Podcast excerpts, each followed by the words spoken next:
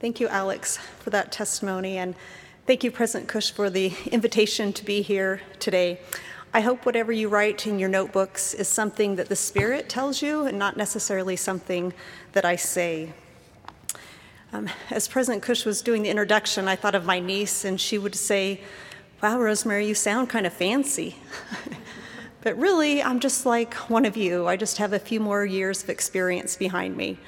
But it doesn't seem too long ago that I was where you are today, beginning a new school year. I remember how it was both exhilarating and overwhelming all at the same time. You may have new roommates, you're hoping to find lifelong friends, you're choosing what topics to study, getting used to an instructor's teaching style, learning ideas and concepts for the first time. You're adjusting your daily routine and maybe starting a new job. Trying to find balance and harmony and peace amidst all these changes can be challenging. The January 2021 Church News podcast featured a conversation between Sister Wendy Nelson and Sheri Dew. In the interview, Sheri asked Sister Nelson her advice for going through major life transitions. Listen to Sister Nelson's response. Number one, stick with what you know to be true. Make your list, check it twice, about what you absolutely know to be true because in times of high confusion, lots of things to deal with, it's tough to figure out what do I really believe and what is really happening here and you everything feels like it's moving. So to have that list and keep adding to it every day, what do you know to be true? And sometimes you start with, okay, God is my heavenly Father. Jesus Christ is my Savior. His atonement is real. There is strengthening power in the atonement. Prayer is real. Fasting is real. The scriptures are answer books. If I take a question to the scriptures, I can get it answered. Stick with what you absolutely know to be true and do not look to the right or the left. Then know that you are working with God, and with God, all things will be possible and you'll have an amazing experience. Several years ago, there was a national public radio program entitled This I Believe. Individuals wrote brief essays about their core beliefs, those things that guided their daily life. They then read them on air during the program broadcast. To believe, by definition, means that you accept something as genuine, true, or real. Today, I will share my This I Believe essay with you. I have selected three simple truths from my list. When I face difficult situations, when the future seems uncertain, when my heart hurts, or when I feel unsettled, reiterating these truths in my mind helps me to get recentered and refocused. Number one, I believe that God is in the details of our lives. Heavenly Father knows us by name. He knows where we are, what we are doing, and the deepest desires of our hearts. In fact, I think President Kusch's devotional a couple of weeks ago illustrated this point beautifully. In a recent Latter day Saint Women podcast, Sister Barbara Thompson, former counselor in the Relief Society General Presidency, shared the following experience. Sister Thompson had been assigned to speak at a single adult conference. Her flight was delayed due to bad weather. When she finally arrived at the airport, it took her extra time to get to the exit due to construction. The stake president, who was there to pick her up, started to get worried, wondering if she missed her flight. So he said a prayer that included this plea Please help everything to come together here. The words he heard in his mind were Don't worry, it's okay. She is my daughter. I will take care of her. Sister Thompson continued The message I got from that experience is that Heavenly Father knows each one of us, married or single. He knows us. We are His precious children. He cares about us. He knows where we are. He knows if we are having trouble. He knows if we missed our flight. He knows if we are in a storm.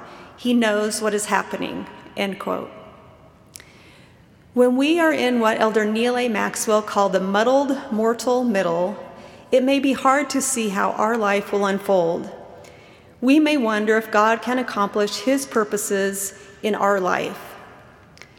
One time I was praying about something that I felt was an appropriate desire.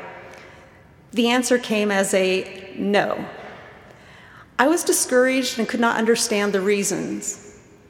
As I prayed, one night the thought came to my mind Heavenly Father wants your happiness even more than you do. I have repeated that phrase to myself many, many times. My life has not turned out as I had planned. Perhaps you can relate. In junior high, for a class assignment, I created a timeline for my life. It included these key milestones 1986, graduate from high school. 1987, get my first car. 1991, go to Paris. 1992, get married. 1994, my first child would be born. And in 2006, I would have a second honeymoon. Well, I did graduate from high school in 1986, but I did not get my first car until 1991. It was 2005 before I went to Paris, and I'm still waiting to get married. In his then six year old wisdom, my nephew Justin, whose mother is with me today, said to me, Maybe you should just wish really hard. When I graduated from college, I started interviewing for several jobs. I was never the interview panel's first choice, but often their second. I found a manila file folder and started saving my rejection letters. I still have that file today. As I look at these letters, I'm reminded of how far I have come. I am grateful that some of those first job offers did not work out. Over the last 30 years, I have been provided educational opportunities and career experiences beyond what I could have ever imagined. My plan did not include being a BYU professor or serving on the BYU President's Council, my current position. Yet I can see how my previous job responsibilities and church callings have prepared me for today. I'm humbled and grateful to Heavenly Father for his constant, loving, and guiding hand. I have seen God in the details of my life. Knowing that God is in the details does not exempt us from experiencing all that comes with living in a fallen world, including our use of moral agency. It does not guarantee that things will work out according to our timeline and plan. Yet, knowing that God is in the details gives us the confidence to move forward, trusting that God wants what is best for us and that He will do all that He can to help us.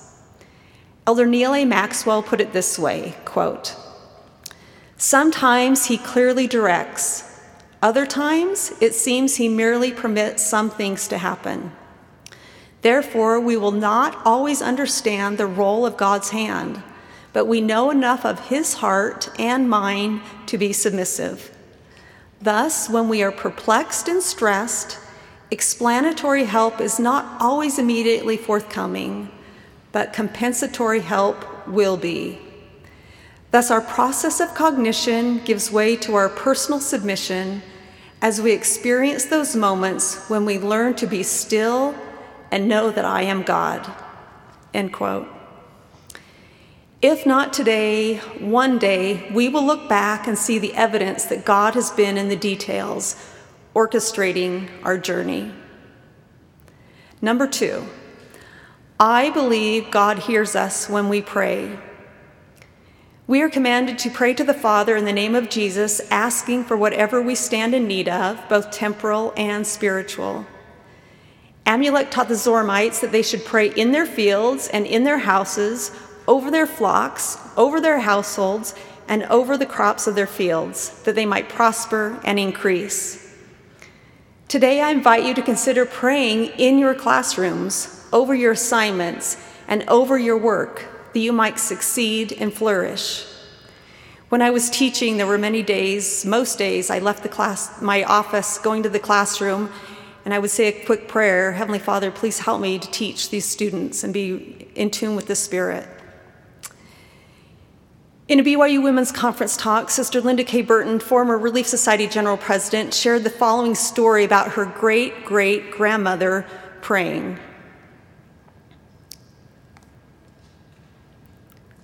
In Denmark in 1873, my great great grandfather stepped on a rusty nail, got blood poisoning, and was in serious condition in the hospital for 26 weeks. This left the burden of providing for the family of five children to his wife, Caroline. Although she worked as hard as she could to provide for her family, she was unable to make enough money to pay the rent. After the rent was several months behind, the landlord told her she would have to move out unless she could pay all that was due. Feeling overwhelmed and very tired, I am absolutely sure, Caroline wept. But in faith, she gathered her five little children to kneel with her in prayer, to petition the Lord for his help, testifying to her children that the Lord will hear our prayer. She then offered a fervent prayer and told the Lord she had done everything she could, but she was unable to pay the rent. Then she humbly asked for his help. I'm sure it was not the first prayer she had prayed. Upon finishing her prayer, she said, I have a feeling that somebody will be inspired by the Lord to give us help. The next day was a day of heavy snow. It always is when you're in trouble, isn't it? And two of Caroline's littlest little boys, one of them my great grandfather, stood looking through the, the front window. They saw a big man dressed in what looked like an, a uniform coming across the front lawn. Not the lawn, it's a street. I've been there. No lawn at all. It's an apartment complex. They called to their mother to come and look. She was afraid the man was a police officer coming to serve her with a notice to move out because she had not paid her rent. The man walked up the inner stairway and knocked on the door. Caroline opened it, and the man said, Is this the place where Mrs. Kerr lives? She nodded affirmatively. He then introduced himself and said, My name is Johann Nikolai Modvig. Last night, I had a dream from the Lord in which I was told there was a poor, hardworking woman living in Fjellstead 29 on the second story in the rear who was in need.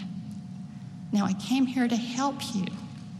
How much money do you need? Caroline reluctantly told him how much she owed the landlord.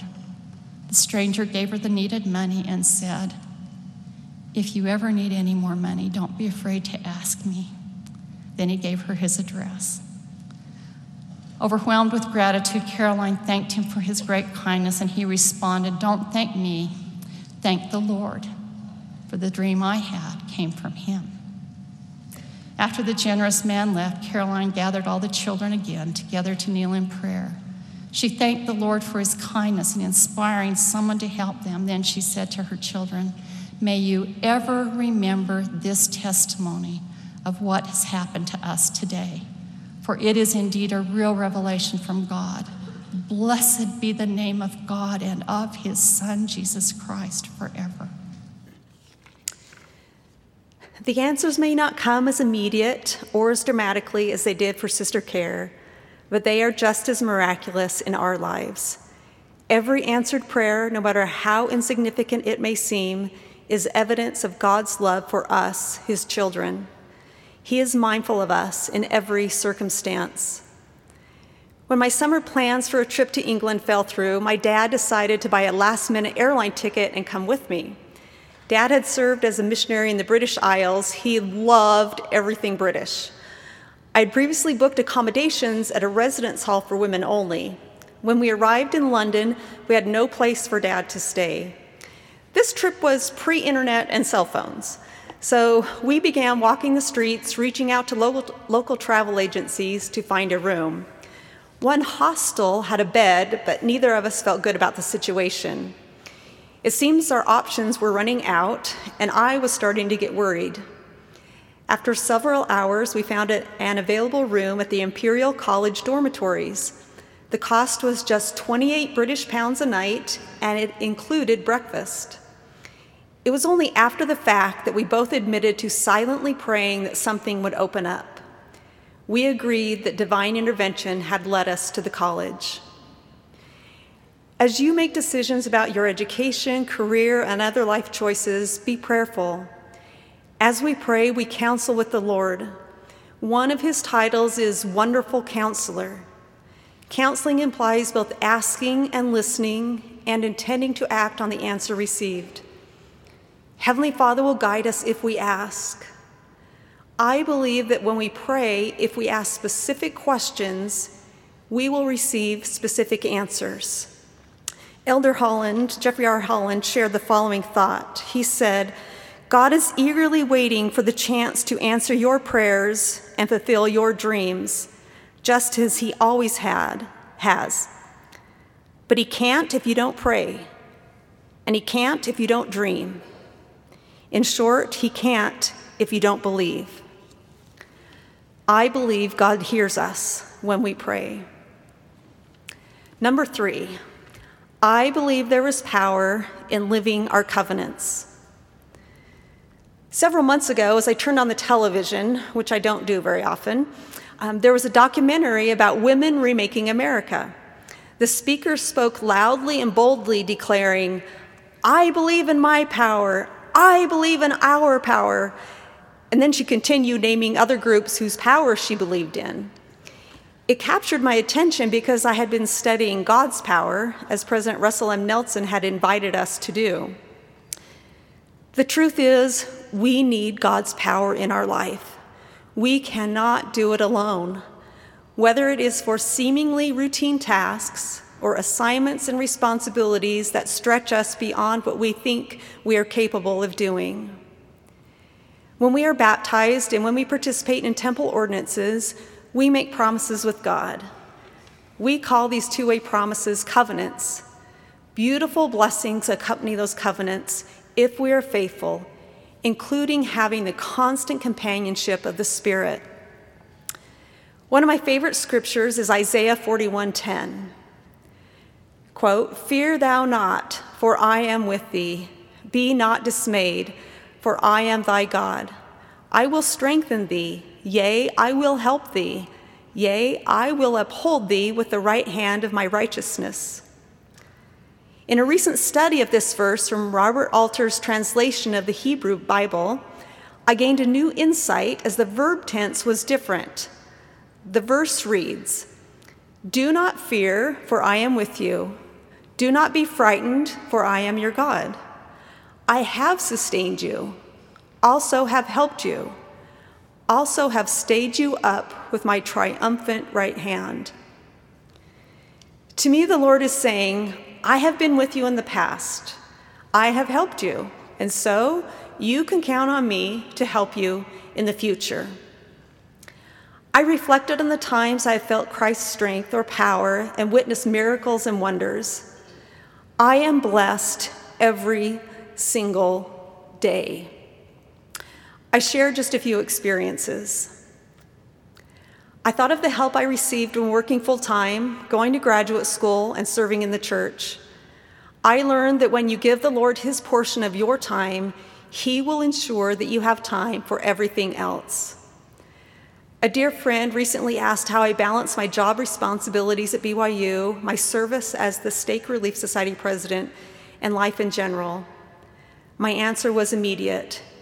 It was the same as in my late 20s. I can do all that is asked because the Lord helps me.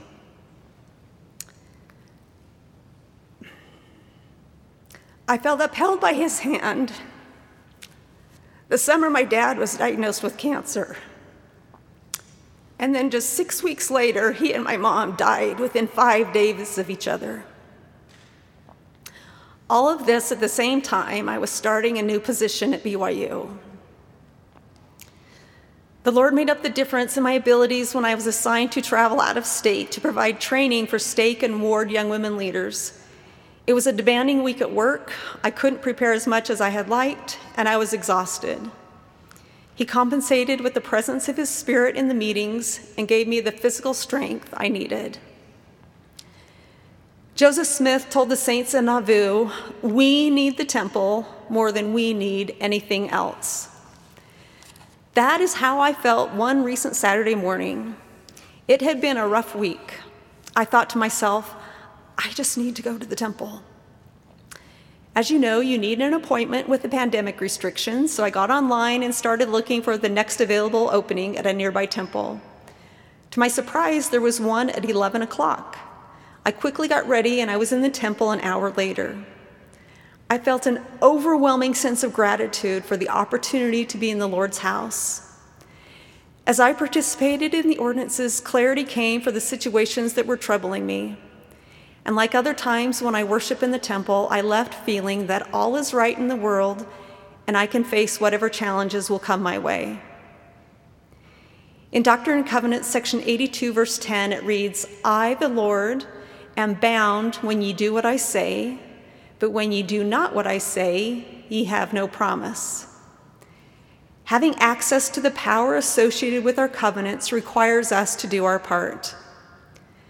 My friend Julene and her husband are serving a mission in a country where the electrical power system is different than in the United States. For the first couple of weeks, every day, they spent several hours trying to figure out why their power kept going out and how to keep it on. One day, they discovered that nobody had put the tokens in the electrical box in the front of their house. They learned that for the power to stay on, they must deposit the tokens in advance. Once they understood what was required of them to have continuous power, the problem was solved. The sacrament prayers tell us what we need to do to experience power from our covenants. Each week, when we worthily partake of the sacrament, we promise to willingly take the Savior's name upon us, be obedient to his commandments, and remember the Savior always. Like Julene depositing the tokens so she can have power in her home, when we do these things, we are promised Christ's Spirit to be with us always. The power in our life can be continuous. That power can help give us insight, courage, and personal resolve to live our covenants. Susan W. Tanner, former Young Women General President, shared a story of a time that they were living in Brazil that illustrates this point. Quote As we drove home in pouring rain from sacrament meeting, we entered a neighborhood intersection. A car pulled out from behind a parked vehicle and hit us broadside. Fortunately, no one in either of the cars was injured, but the automobiles were both quite badly dented. As my husband John got out to discuss our plight with the dri- other driver, I kept reminding him that it was not our fault. Soon he returned to the car and slowly drove back to the little farmhouse where we were living, with metal grinding against the tires on every rotation. The other car followed, all John said was, I'll explain later. When we got home, John found our little envelope of emergency cash and he paid the family to get their car repaired. They happily left. I was astonished. Then John gathered our family together. He was somewhat apologetic as he explained his actions. I know this accident was not our fault, but as I was negotiating with this family, the only thought in my head was that only a little over an hour ago, I had covenanted with Heavenly Father to always act as He would. I knew that he, if He were standing in my position, He would have had compassion on this family and He would have done all He could to help them. I believe and know to be absolutely true that God is in the details of our lives. He hears and answers our prayers, and there is power in living our covenants. Perhaps you have started to write your I believe list as I've been speaking. If not, I invite you to follow Sister Nelson's advice. Make a list of what you believe, what you know to be true, genuine, and real. These truths will keep you grounded when all the world is swirling about you. I leave with you my testimony. I know that God lives.